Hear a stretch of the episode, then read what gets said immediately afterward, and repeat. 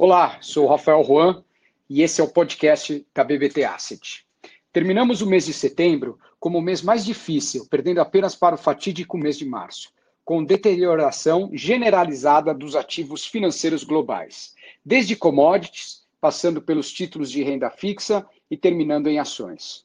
O único ativo a se valorizar foi o dólar, que chegou a patamares do auge da incerteza da pandemia. Os principais motivos para essa desvalorização foram a eleição americana, que no quesito política não está muito longe da nossa, vide o, ca o caótico debate americano, o aumento dos casos de Covid na Europa, prejudicando a recuperação econômica global, e no mercado doméstico, a possível pedalada fiscal para financiar o Renda Cidadã novo programa social do governo, gerando assim um possível rompimento do teto de gastos e prejudicando a convergência da dívida pública para patamares mais aceitáveis.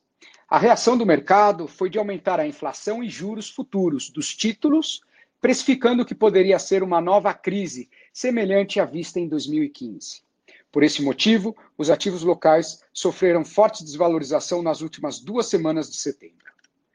As diversificações que deveriam ter correlação negativa e contrabalancear o portfólio não funcionaram, devido à corrida dos investidores pela geração de caixa, penalizando inclusive commodities metálicas como ouro e prata, que sempre funcionaram muito bem contra o mercado acionário. O mercado está extremamente sensível ao problema fiscal brasileiro, potencializando movimentos no câmbio e juros com consequências ao mercado acionário. Enquanto não houver uma visão clara da convergência da dívida pública, a volatilidade estará presente. O governo vem tentando achar uma solução para a recuperação econômica via auxílio social, sem renunciar à diminuição do gasto público. Porém, o problema é complexo. Apesar do ceticismo do mercado, vemos esse movimento de realização dos ativos justificados por aspectos técnicos e momentâneos, não havendo alteração em nosso cenário base, que é de cautelosamente otimista. A manutenção do ambiente de estímulos pelos bancos centrais, gerando ampla liquidez financeira, indicadores de atividade surpreendendo os agentes de mercado, e o instinto de sobrevivência do governo Bolsonaro, que recua quando necessário, faz com que mantenhamos o cenário atual de exposição a ativos de risco doméstico.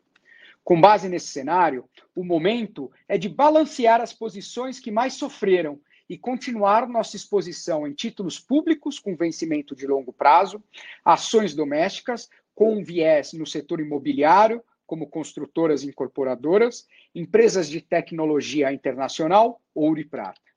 Vemos o Brasil muito barato, principalmente quando comparado com seus pares emergentes. E aqui nos referimos a países da África ou Turquia e México, que se encontram em uma situação econômica mais complexa que a nossa. Nos últimos meses, essa diferença apenas aumentou e acreditamos em uma correção positiva no curto prazo, voltando a preços mais coerentes com a realidade econômica brasileira.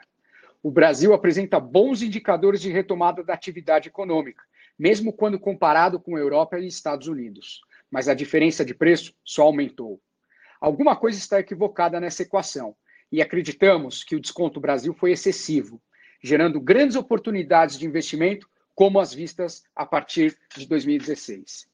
Para mais dados, leia a carta ao cotista ou acesse o nosso site. Obrigado.